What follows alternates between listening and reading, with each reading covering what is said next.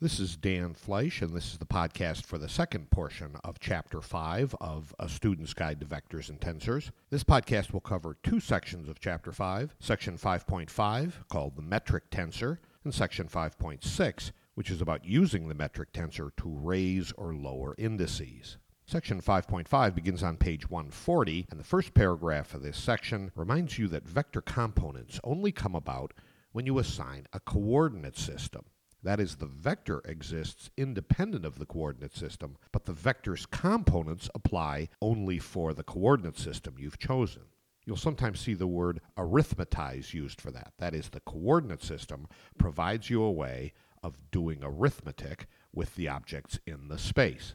And there's all kinds of coordinate systems that you can use. Some of them, as it says in this paragraph, have straight axes that intersect at right angles, like the Cartesian coordinates. Others have curved axes, and those curved axes may intersect at a right angle, or they may intersect at different angles.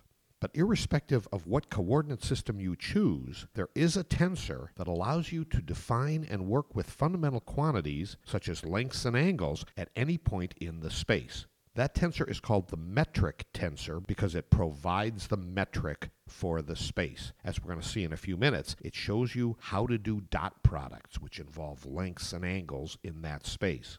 The metric tensor may also be called the fundamental tensor, and it's often written with the lowercase letter g. Some people write it as a tensor, some people write it in bold. Most often, I think you'll see it written with two indices, either superscripts or subscripts, for reasons we're going to talk about in a minute. I think it's easiest to understand the metric tensor by thinking about two points in space that are separated by an infinitesimal distance, which we call ds. Imagine a little vector dr that extends from one to the other, which if you dot it into itself, that is, if you take dr dot dr, you get the square of ds. You get the square of the distance between those points. So what does dr dot dr look like? Well, like any vector, we can write it using components and basis vectors. That's done in the first equation in the middle of page 140, where dr is written with e sub i, that is the covariant basis vector, tangent to the coordinate axes, times dx superscript i, which means the contravariant component of the incremental distance vector. But you can also write the same vector dr using the dual or reciprocal basis vector, that is, the contravariant basis vector e superscript i, and then the covariant components of the incremental distance vector. That's done in the second equation on this page. So when you form the dot product dr dot dr, you can write the dr on either side of the dot using either one of these two expressions. And the three possible cases are shown at the bottom of this page and the top of page 141. First of all, ds squared, that is dr dot dr, is written using the covariant basis vectors and the contravariant components on each side of the dot. You see that at the bottom of page 140, where it says dr dot dr is equal to e sub i dx superscript i dot e sub j dx superscript j. Now, the vector components dx super i and dx super j are just scalars, so those can be brought together on the right side, and you end up with the quantity e sub i dot e sub j times dx super i dx super j. Notice in the last equation on this page, the dot product of those two basis vectors is written as g sub ij. That dot product between covariant basis vectors makes the covariant components of the metric tensor. As an alternative, we could have written dr using the contravariant basis vectors and the covariant components. That's shown on the top of page 141. There you see dr dot dr as e superscript i dx sub i dot e superscript j dx sub j. When you move the scalars to the right and dot the basis vectors together, you get the quantity e superscript i dot e superscript j, which in the third line we then write as g superscript ij. These are the contravariant components of the metric tensor, and you get them by dotting together the dual or contravariant basis vectors. The third way we could have done this is to use covariant basis vectors on one side and contravariant on the other side. And that's what's done next on page 141. There you see we take ds squared as e sub i dx superscript i dot e superscript j dx sub j. Once again, we gather the scalars on the right, the vectors on the left, and now we get the quantity e sub i dot e superscript j times dx superscript i dx sub j. But notice that in this case, we replace the e sub i dot e superscript j with 1 rather than the elements of a metric tensor. Why is that? It's explained in the next sentence where it says, remember, when you have a covariant basis vector such as e sub i and a contravariant basis vector such as e superscript j, that means that you're dotting a basis vector that points tangent to the coordinate axes with a dual basis vector that is perpendicular to the coordinate axes.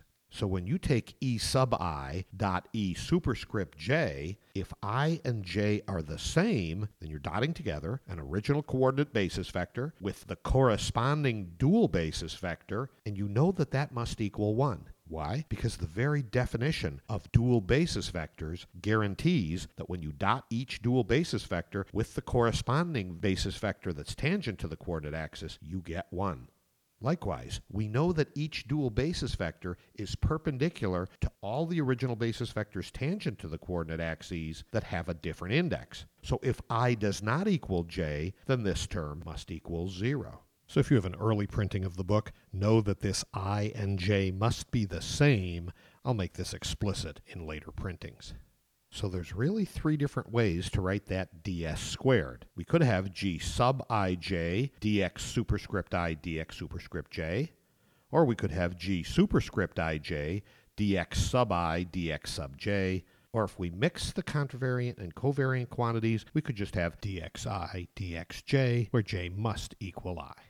And you know, of course, that ds squared must be the same no matter which coordinate system you choose to use and what components you choose to employ. Therefore, you can see that the metric tensor performs the task of turning that product of those incremental coordinate changes into the square of the invariant distance between those points. So it really is providing the geometry of that space. This might be a little more clear when you read the next few paragraphs, which says since geometry is really all about lengths and angles, let's look at the lengths of some vectors and the angles between some vectors and see how the metric tensor plays there. We know that if we have a vector a, we can find its length by using a dot a. That's actually going to give us the square of the length, but we'll take the square root, as you'll see. So how are we going to form a dot a? Well, one way is shown in the first equation on the bottom half of page 141, which says the length or magnitude of vector A is equal to the square root of A dot A, which, if we write A using the contravariant component A superscript I and the covariant basis vectors E sub I, and then on the other side of the dot, the contravariant components A superscript J and the covariant basis vectors E subscript J. So on the next line, we do the same thing we did with our ds squared, which is to get the basis vectors together and to get the components on the right, and you see that the basis vectors dotted together give you the g sub ij times the product of the contravariant components. And of course, you take the square root of that whole thing to get the length of a. But just as we did a minute ago, we could have written this using the covariant components a sub i and a sub j and the contravariant or dual basis vectors e superscript i and e superscript j. You see that at the bottom of page 141. Once again, we gather up the dot product of the basis vectors, and you get g superscript ij times a sub i, a sub j, and again take the square root. Finally, we can mix those components. That's done on the top of page 142, where a dot a is written as a superscript i, e sub i, dotted into a sub j, e superscript j. When you do that and gather the basis vectors together, you get 1 for the reasons we talked about before, and the square root of a super i, a sub j, where once again i and j must be the same. Now you know that the length has to be the same no matter how you express the vector, so clearly it's the presence of the metric tensor in the first two of these expressions for the length of A that makes sure that all three of these expressions are going to give us the same value no matter which components we choose to use. So that dealt with lengths. But what about angles? Of course, one way to get an angle between two vectors is to use the dot product. So if we want to know the angle between A and B, we know that the dot product of A dot B gives us the magnitude of A times the magnitude of B times the cosine of the angle between them. And we showed in an earlier chapter that we can use that to solve for cosine theta, where theta is the angle between A and B. That's written there in the middle of page 142, where you see cosine theta is A dot B over the magnitude of A times the magnitude of B. But we just saw several different ways that we can write the dot product and the length of vectors, and we use each of those ways in the next three lines. In the first, you see the covariant components of the metric tensor times contravariant components for both A and B, and that's true both in the dot product and in the length terms in the denominator. In the next line, we use the mixed, that is, one covariant, one contravariant component, and in that case, you don't need the metric tensor. And as I mentioned in the discussion about using mixed components for the length, the A and B indices need to be the same in the numerator of this expression. The third way of writing this uses the contravariant components of the metric tensor and the covariant components of A and B. Once again, the angle between the vectors does not care how you represent those vectors, so these expressions must be the same, and it must be the function of the metric tensor to ensure that these come out the same. So that's why you may well read the statement that the metric tensor provides the dot product. That is, it shows you how to find the lengths of vectors and how to find the angles between vectors in the space you're dealing with. To see what all this has to do with tensors, take a look at the coordinate transform for dxj from the unprimed into the primed system as shown on the bottom of page 142. There you see, as we've had before, dx superscript prime i is equal to the partial derivative of x superscript prime i with respect to x superscript j times dx superscript j. That's just our standard transformation equation for contravariant components. But when we form ds squared using this, we get nine different terms that will help you understand why we call the metric tensor a tensor. Four of those terms are written out at the bottom of page 142 and five at the top of 143. You'll notice all we've done there since we're taking ds squared. We've got all the combinations for three-dimensional space, partial derivatives, which we've gathered in the brackets, and the components, which we've put over on the right.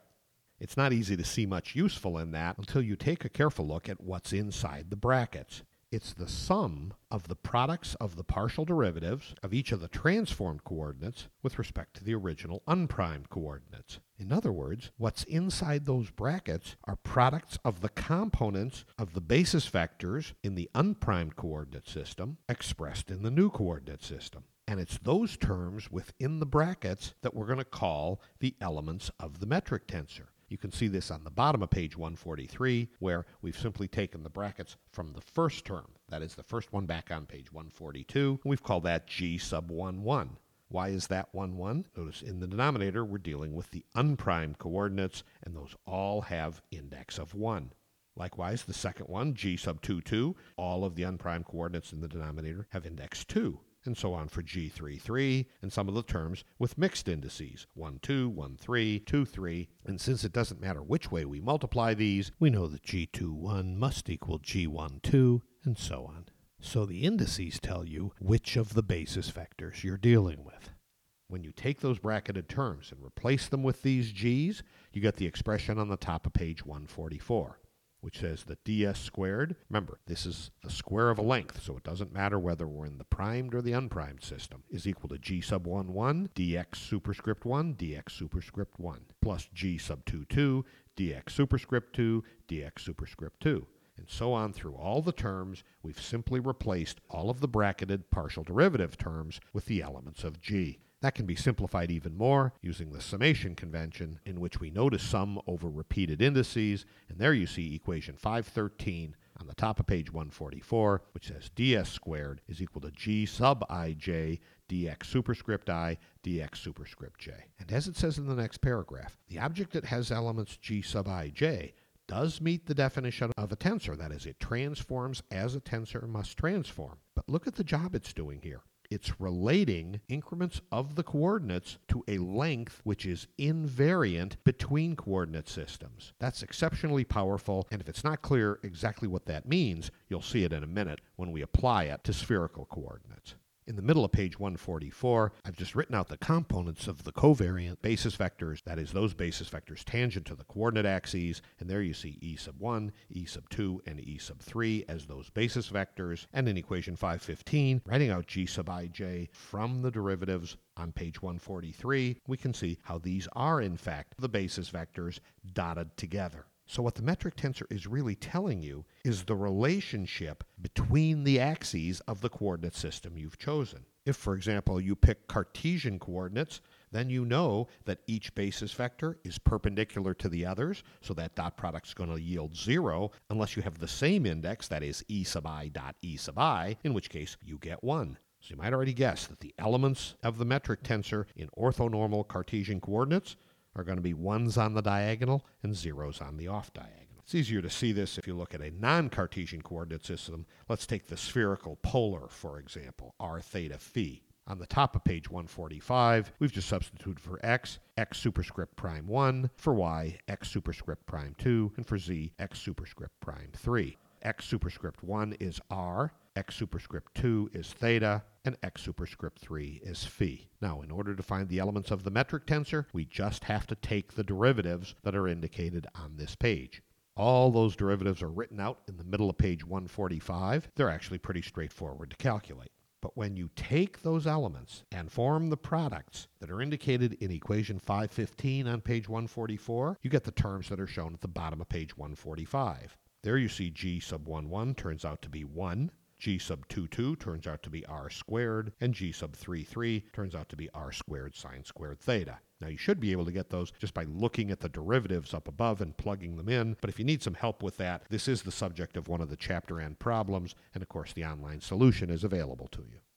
Those three were the diagonal elements. For the off diagonal elements, look at the top of page 146, and you'll see they all turn out to be zero. So finally, in equation 517, you see the elements of the metric tensor for spherical polar coordinates. We've got the three diagonal elements that we just found, 1, r squared, and r squared sine squared theta, and all the off-diagonal elements are 0. Now, as it explains in the next paragraph, whenever the off diagonal elements are zero, it means that the axes intersect at a right angle. That is, you still have an orthogonal coordinate system. That must be true because the off diagonal elements are formed by dotting together different basis vectors. And if those dot products give zero, those basis vectors must be perpendicular to one another. You might say, yes, but I thought spherical polar coordinates were curvilinear. Well, in fact, they are.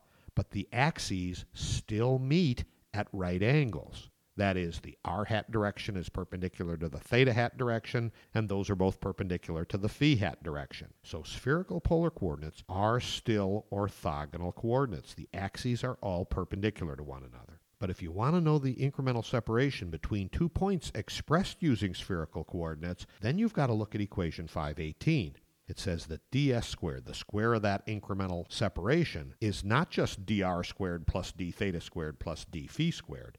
It's dr squared plus r squared d theta squared. That's the g sub 2 2 element, r squared, of the metric tensor in front of the d theta squared term. And likewise, in front of the d phi squared term is r squared sine squared theta. That's the g sub 3 3 element of the metric tensor. So what the metric tensor is really helping you do is to turn a change in a coordinate into a distance change. In the case of dr, that's already a distance, and therefore the metric tensor provides 1 in front of that term. But you can't take an incremental angle change and expect that to give you the distance change. For that, you need to multiply by r, because if you move a little increment d theta in the theta direction while keeping r constant, the distance you move is r d theta. So in front of the d theta squared term, you must have an r squared. Likewise, if you make a little change in phi, the amount of distance between the two points defined by those two different values of phi depend not only on r, but on sine theta. And that's why the r squared sine squared theta appears in front of the d phi squared term. Now, if you had used a different three-dimensional coordinate system, then in front of each of those squares of the coordinates, you would have had different factors. As we said, in the case of orthonormal Cartesian coordinate systems, you just have dx squared plus dy squared plus dz squared. Each of the diagonal elements of the metric tensor in that case is 1, and of course all the off-diagonal elements are 0. Now, for any orthogonal coordinate system, that is, one in which the axes meet at right angle, there's another term frequently used, and that is the scale factor. The scale factor is defined as the square root of the diagonal elements of the metric tensor. You see this toward the bottom of page 146. H1 is equal to the square root of G11, H2 is, the square root of G22, and H3 is the square root of G33. For the case we just did of spherical polar coordinates, that means that h1, being the square root of g11, is the square root of 1, which is 1. h2, being the square h2, is the square root of g22, which is the square root of r squared, which is just r. And h3 is the square root of g33, which is the square root of r squared sine squared theta, which is just r sine theta. Why bother with scale factors? Well, it turns out if you know the scale factors for your coordinate system, you can easily find expressions for the differential operators, divergence, gradient, curl, Laplacian, using the expressions on the top of page 147. There you see to find the gradient of phi in your coordinate system with scale factors h1 and h2 and h3, you can use that first equation on page 147 where it says the gradient of phi is just 1 over h1, partial of phi with respect to x superscript 1 times e1 hat, the basis vector pointing along the first coordinate axis, and two more terms for the other two coordinates. You can also use scale factors to find the divergence. On the next line, you see the divergence of A is 1 over the product of all three scale factors times the derivative shown there. Notice that the scale factors may have coordinate dependencies within them, so that's why they're inside those partial derivatives. The next one shows the curl, which is written both in matrix form and below that it's expanded out, and the Laplacian is the last one shown here. You can apply these to any coordinate system. One example is worked in the problems at the end of the chapter. Section 5.6 is a very short section beginning on page 147, and what it deals with is the ability of the metric tensor to raise or lower indices, that is, to convert between covariant and contravariant components. An example of this is shown in equation 519 on the bottom of page 147, where the contravariant component a superscript j is turned into the covariant component a sub i by multiplying the metric tensor times the contravariant component. The way I always look at an equation like that is that the j in the metric tensor is telling you to pull that contravariant j index down and replace it with i. If you're wondering how the heck that works, it's actually pretty easy to see. You know from chapter 4 that the covariant components a sub i are just equal to the vector a dotted into the covariant basis vectors e sub i. So write that equation down, and then in place of the vector a, expand it out using its contravariant components. So where you had written the vector a, now write a superscript j e subscript j. When you do that, you should see that you now have a superscript j times the dot product between e sub i and e sub j. That dot product is just g sub ij. So that's why g can lower the indices.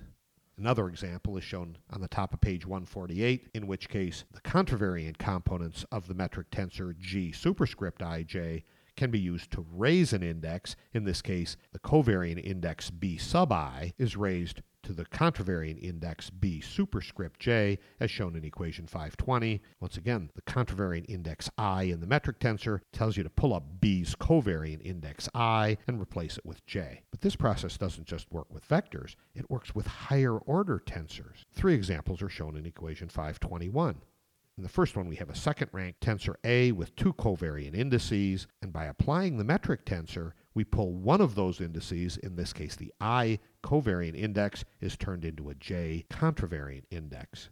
In the middle example, we have a third order tensor C with two contravariant indices and one covariant. That's on the right side of this equation. The covariant elements of the metric tensor G sub Js are used to pull the contravariant component S down to a covariant index and replace it with J, and that's on the left side of that equation.